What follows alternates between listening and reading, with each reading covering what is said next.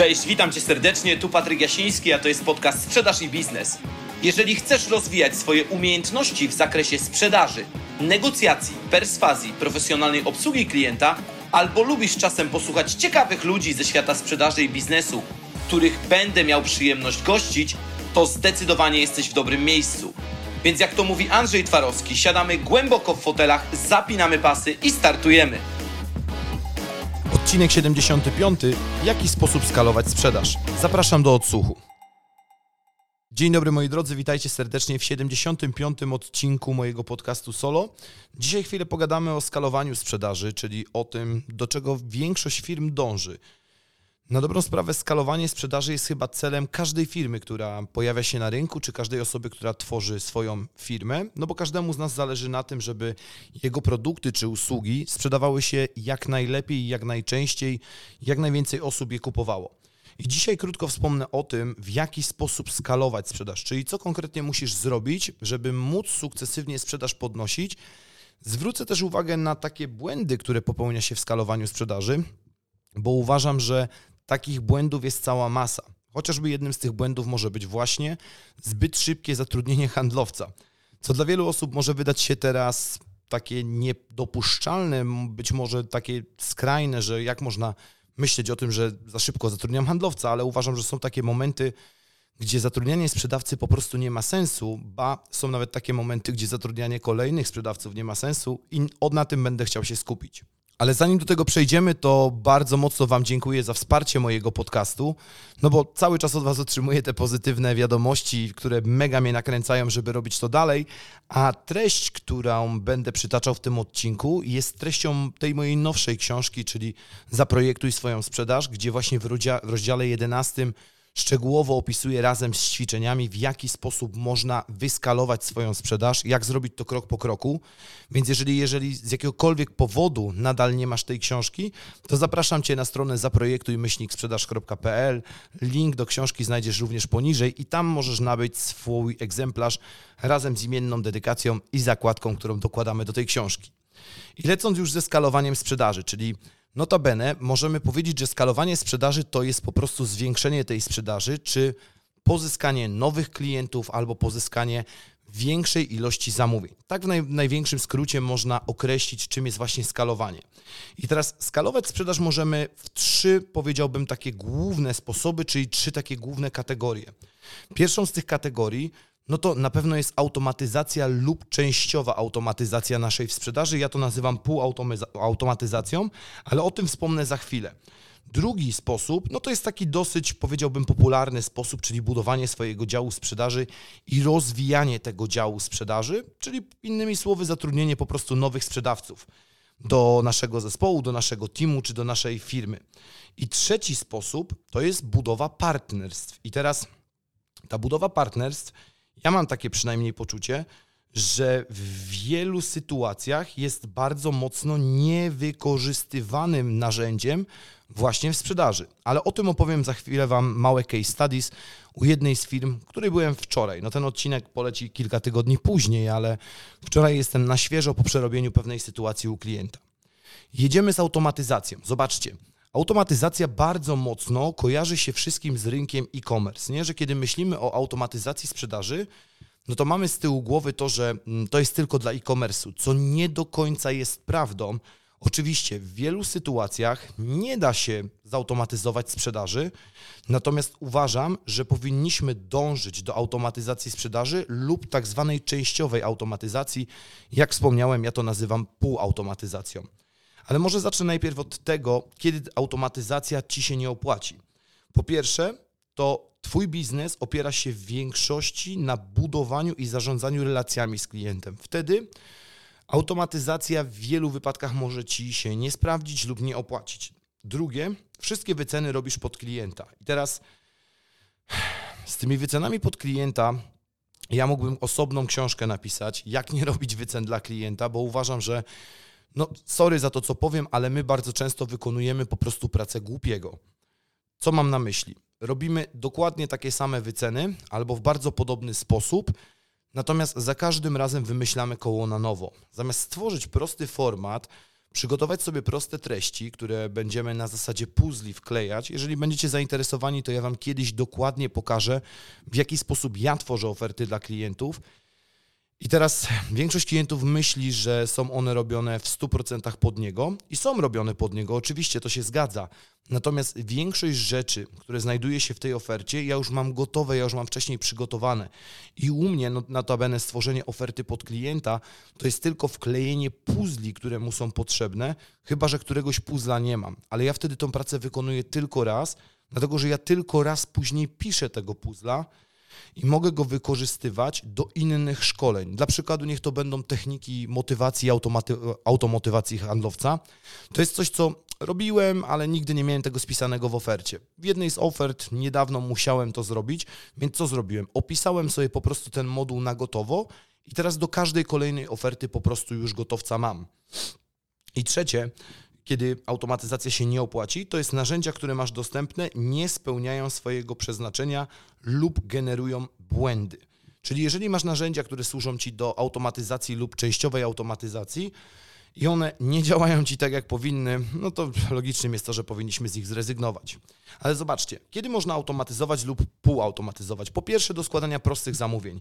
Po to tworzy się platformy B2B, po to tworzy się proste formularze na stronach, po to tworzy się generalnie bardzo proste rzeczy, żebyś klient miał łatwość składania nam prostych zamówień. I zauważcie, że teraz prawie każdy sklep internetowy, bez znaczenia gdzie dokonujesz dzisiaj zakupów, oferuje Tobie możliwość składania prostych zamówień. Ba, ja nawet porównując to do sprzedaży takiej bezpośredniej ze sprzedażą e-commerce, to zobaczcie, e-commerce jest idealnym przykładem, jak można klientowi ułatwiać kupowanie od nas. Przecież ten guzik kup teraz, wyślij zapytanie, czy skontaktuj się z nami, on notabene chodzi za tobą po całej stronie. Ty nie, musi, ty nie masz problemu, że musisz tego guzika szukać, tylko ten guzik jest dla ciebie dostępny. Drugie to jest automatyzacja płatności. Jak jesteśmy przy e-commerce, zobaczcie, dzisiaj też niewyobrażalną sytuacją jest to, żeby generował ci się jakiś blankiet, z którym musisz lecieć na pocztę albo do banku i tak dalej. Znowu ułatwiamy maksymalnie klientowi przez właśnie automatyzację płatności. Czym one będą dla niego prostsze, tym lepiej. Trzecia rzecz, którą automatyzować, to wszystkie procesy sprzedażowe. Ja już mówiłem o procesach sprzedażowych w osobnym odcinku. Gorąco Cię do niego zachęcam, dlatego że my cały czas podchodzimy do procesów jak do czegoś niesamowicie skomplikowanego albo czegoś tylko dla wielkich firm. W praktyce każda firma powinna mieć swoje procesy sprzedażowe. Czwarte to zamówienia poniżej minimum logistycznego. Czym jest minimum logistyczne? Ja bardzo szeroko o tym pisałem w książce, ale uważam, że są takie zamówienia, których my z różnych powodów nie powinniśmy obsługiwać, nazwijmy to przy pomocy nas jako ludzi sprzedaży. Są, jest coś, co nazywam minimum logistycznym, czyli takim minimum, poniżej którego z założenia powinienem powiedzieć nie robię. I jeżeli wpadają Ci takie zamówienia, to każda firma powinna mieć dokładnie zdefiniowane, jakie jest ich minimum logistyczne i ewentualne niższe zamówienia po prostu automatyzować. I koniec kropka, żeby nie zawracać naszemu sprzedawcy gitary tym, że będzie miał niekaloryczne zamówienia, które bardzo często będą mu zajmowały za dużo czasu, za dużo czasu na obsługę i tak dalej, i tak dalej, więc Zamówienia poniżej minimum logistycznego, właśnie jak je wyliczyć, pisałem szczegółowo w książce, którą wspominałem. Piąta rzecz to wyceny. E, I zobaczcie, tutaj fajnym przykładem jest fotowoltaika. Są firmy, które działają na gotowych kalkulatorach, gdzie w zasadzie wystarczy tylko, że handlowiec naniesie proste parametry i tworzy mu się wycena. I są takie firmy, które znowu wymyślają koło na nowo, bo za każdym razem dokładnie wyceniają to tak samo. Czy to jest sens? Uważam, że nie, że jest to niepotrzebna strata czasu. Kolejne to przenoszenie szans sprzedaży do CRM-a. Zobaczcie, mamy program typu Zapier, który jest programem, który, jak ja to nazywam, jest takim agregatem między punktem A a punktem B. Czyli dla przykładu, jeżeli wpada Ci zapytanie z Facebooka lub z dowolnego innego miejsca, dzięki Zapierowi możesz to bez problemu przenieść w dowolne inne miejsce, chociażby niech to będzie Twój CRM. Kolejna rzecz, którą można automatyzować, to jest przypomnienie o płatnościach, czyli z automatu, żeby klient dostawał informację, że na przykład jutro kończy mu się termin płatności lub na przykład płatność już minęła. Kolejne to są wszystkie szablony e-maila i SMS-a. Znowu widzę wymyślanie koła na nowo. Za każdym razem SMS bardzo identycznie pisany jest pisany na nowo. Po co? Przecież to można mieć gotowe szablony do tego i nikt mnie nie przekona, że ja to, ja to chcę indywidualnie ten. Oczywiście, ja mam każdego maila, który wygląda indywidualnie, a część z tych maili jest już napisana wcześniej. Ba, kiedy rozmawiam na szkoleniach o procesie sprzedaży, uwielbiam mieć osobę, która kupowała moje szkolenie w tej organizacji, bo ja zawsze mówię do tej osoby i teraz potwierdź, czy przyszedł do ciebie taki mail. No przyszedł. Nikt nigdy się jeszcze nie pogniewał, ba, oni nagle odkrywają, że idzie w prosty sposób po prostu pewne wiadomości zautomatyzować. Tak samo akcje mailowe. Zobaczcie, macie program chociażby MailerLite, który jest darmowym programem do wysyłki newslettera. Oczywiście on ma pewne założenia, kiedy jest darmowy, czyli do 1000 subskrybentów i do 1200 maili, które wysyłacie miesięcznie, ale jeżeli ktoś ma dzisiaj startuje z bazą mailową, zaczyna tworzyć swój newsletter, to nie ma lepszego narzędzia niż właśnie wykorzystanie i zautomatyzowanie akcji mailowych. Kolejne to są wszystkie posty w social media, które też idzie zautomatyzować. Tu nie jestem super przekonany do narzędzi, które służą do dodawania automatycznego postów na mediach społecznościowych, no bo mamy na przykład to narzędzie, ono się HotSuite nazywa, tak, jeżeli dobrze pamiętam. I no nie wiem czemu ja trochę nie czuję klimatu, ba wiem kto na przykład, z automatu widzę, kto dodaje posty automatycznie, ale u mnie działa to trochę inaczej. Czyli ja przygotowuję sobie wcześniej treść w notatniku i tą treść później dobieram tylko do niej grafikę, zawsze jakąś tworzę, mam jakieś tam szablony gotowe sobie już w kanwie, po prostu robię szybko grafikę i przez to dodanie mi posta zajmuje 2, 3, czasami 4 minuty, a w moim notatniku jest chyba jeszcze z 200 postów, których nigdy nie użyłem, więc jeszcze się trochę naczytacie. No i ostatnie, najważniejsze, co idzie automatyzować, to kalendarz. Y, jak gdyby, jeżeli twój biznes opiera się na przykład na spotkaniach online, to możesz skorzystać z Calendly. Natomiast ja mam takie poczucie, że programy typu Calendly dosyć mocno mogą wpływać na to, że ludzie nie czują się zobowiązani przyjść na to spotkanie. Dlatego zastanawiam się bardzo głęboko. Zresztą nawet kiedyś widziałem u kogoś taki fajny post, dlaczego nie warto korzystać z takich e, form kalendarza. Ma to na pewno swoje plusy i minusy. Zawsze należy się zastanowić. Ale wiem jedno, że automatyzacja naszego kalendarza, czyli tak jak ja na przykład korzystam z, z Maca, i z automatu mam dwa kalendarze, czyli mam kalendarz Google'owy i mam kalendarz Apple'owski i one są ze sobą powiązane, więc ja w zasadzie niezależnie w który kalendarz wejdę, widzę dokładnie, dokładnie, dokładnie to samo. I tutaj mówimy o automatyzacji, czyli ten pierwszy sposób na skalowanie sprzedaży. Drugie to jest budowanie działu sprzedaży. I a propos budowania działu sprzedaży, mógłbym na pewno zrobić osobny odcinek i prawdopodobnie tak będzie.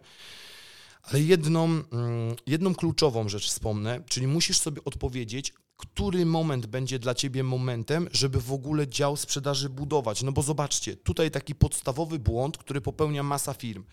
Załóżmy, że masz dzisiaj sprzedawcę, który generuje do Twojej organizacji, no niech Ci generuje 100 koła. Bez znaczenia, jakie masz koszty, ile z tego jest dochodu, nie, nie będziemy tutaj wchodzić głęboko w cyfry. W każdym razie załóżmy, że generuje 100 koła przychodu. I masz takich pięciu handlowców, oni mają bardzo porównywalny do siebie wynik więc część szefów sprzedaży siada sobie na tyłku, obraca sobie globusem, gapi się w sufit albo gapi się w tabelkę i mówi sobie, dobra, to teraz jak zatrudnię jeszcze 10 handlowców, to będę miał milion dodatkowo. To w wielu wypadkach tak nie działa, dlatego że nie bierzemy pod uwagę na przykład, ile czasu ten handlowiec potrzebuje na tak zwane wdrożenie, po jakim czasie będzie nam generował zysk. Mało tego, jaką część rynku dzisiaj mają osoby, które już są, bo jeżeli mam ich pięciu i oni na przykład działają stacjonarnie, Polskę mam podzieloną na pięć rejonów, to znaczy, że będę musiał coś zrobić z tą rejonizacją. Być może przez zmniejszenie obszaru okaże się, że moi sprzedawcy nagle nie będą generować po 100 koła, a będą generować po 80. I teraz, jeżeli policzymy sobie 5 osób, razy 80 koła, no to i dołożymy szóstą, która też nam dołoży 80, to mamy dokładnie ten sam wynik. Dlatego tutaj daję to po prostu pod rozwagę. E, więc z budowaniem działu sprzedaży to zawsze musisz odpowiedzieć sobie na takie znaczy musisz takie trzy, cztery założenia przyjąć, czyli że twoja firma jest w ogóle przygotowana zarówno pod względem finansowym, jak i organizacyjnym, bo często mówię, w tej hoście zatrudniamy kolejne osoby, ale nie zwracamy uwagi na to, że koszty bardzo mocno nam wzrosły i okaże się, że nie stać nas na to, żeby na przykład ta osoba przez cztery miesiące się wdrażała, a pracujemy na długim ogonie transakcji. Drugie, to masz zaplanowany proces onboardingu, czyli wdrożenia tej osoby, o tym też zrobimy osobny odcinek. Jasno sprecyzowałeś oczekiwania dotyczące nowego sprzedawcy, czyli tutaj Jeżeli mówimy w, szczególności znowu w sprzedaży w długim ogonie, no to czy wyznaczyłeś mu tak zwane KPA, bo bez sensu jest rozliczać nowego sprzedawcę z wyniku, powinieneś go rozliczać z aktywności, które wykonuje, ale to też jest temat na zupełnie inny odcinek i wiesz dokładnie kogo szukasz, dlatego że znowu widzę taki błąd we firmach, którzy szukają zawsze tego samego handlowca. Zresztą mówiłem to już o tym w odcinku dotyczącym farmera i, harmer, i huntera. Gorąco Was do tego odcinku odsyłam.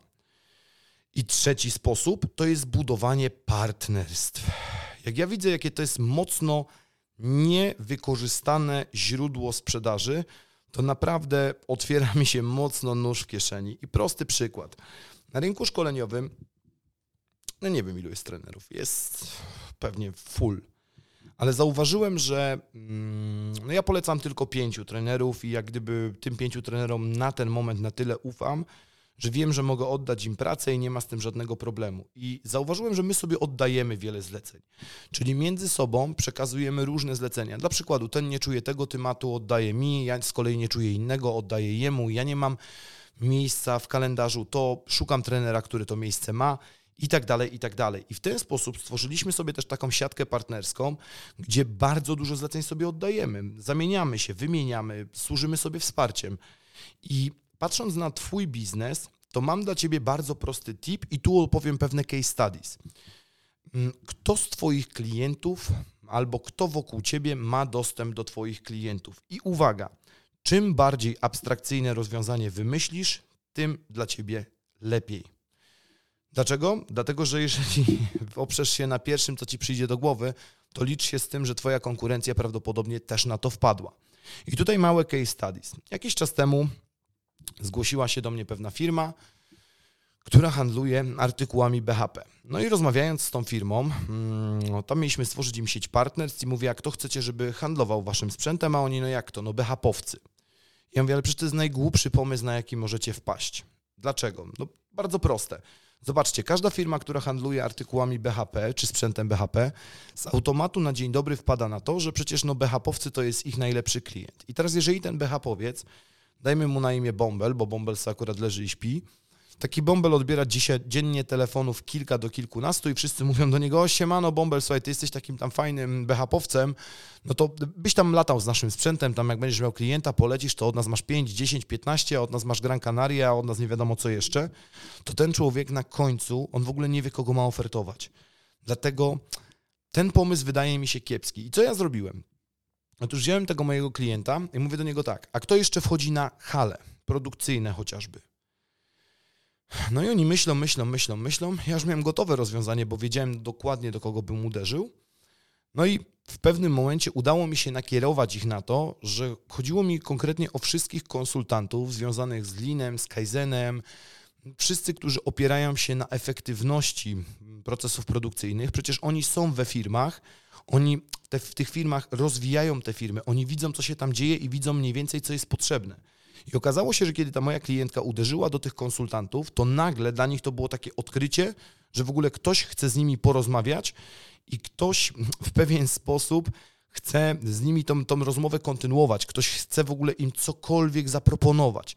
Więc musisz mieć tą świadomość, że ten pierwszy pomysł, który masz, on może nie być najlepszy, bo na niego każdy wpadnie, ale zawsze odpowiedz sobie na pytanie, kto jeszcze ma dostęp do Twoich klientów. Bo tutaj z jedną z firm, która sprzedaje jeden z artykułów budowlanych, nazwijmy to, po prostu ostatnio narysowaliśmy domek. I zaczynaliśmy się zastanawiać przy budowie takiego domu, ile jest potrzebnych różnych rzeczy. Oczywiście wykluczamy to, że to kupuje firma budowlana, która dla nich tą, tą usługę wykonuje. Ale jeżeli ktoś stawia sobie dom, nazwijmy to sam, on będzie potrzebował masy rzeczy i wystarczy nawiązać dobre partnerstwa z kimkolwiek, kto sprzedaje cokolwiek do tego domu, żeby być może rekomendować się w jedną i w drugą stronę. Daję Wam to pod rozwagę. Więc automatyzacja lub półautomatyzacja, budowanie działu sprzedaży i budowanie sieci partnerstw to są takie trzy rzeczy, na których możecie skalować swoją sprzedaż. I dajcie znać koniecznie w wiadomości prywatnej albo w komentarzu, czy są jeszcze jakieś sposoby, które widzicie, żeby skalować swoją sprzedaż. Jestem niesamowicie ciekawy. Mówię, jeżeli chcecie rozwinąć te wątki, to śmiało odsyłam Was do lektury mojej książki Zaprojektuj swoją sprzedaż, a my słyszymy się w kolejnym odcinku. Trzymajcie się gorąco i do usłyszenia. Cześć.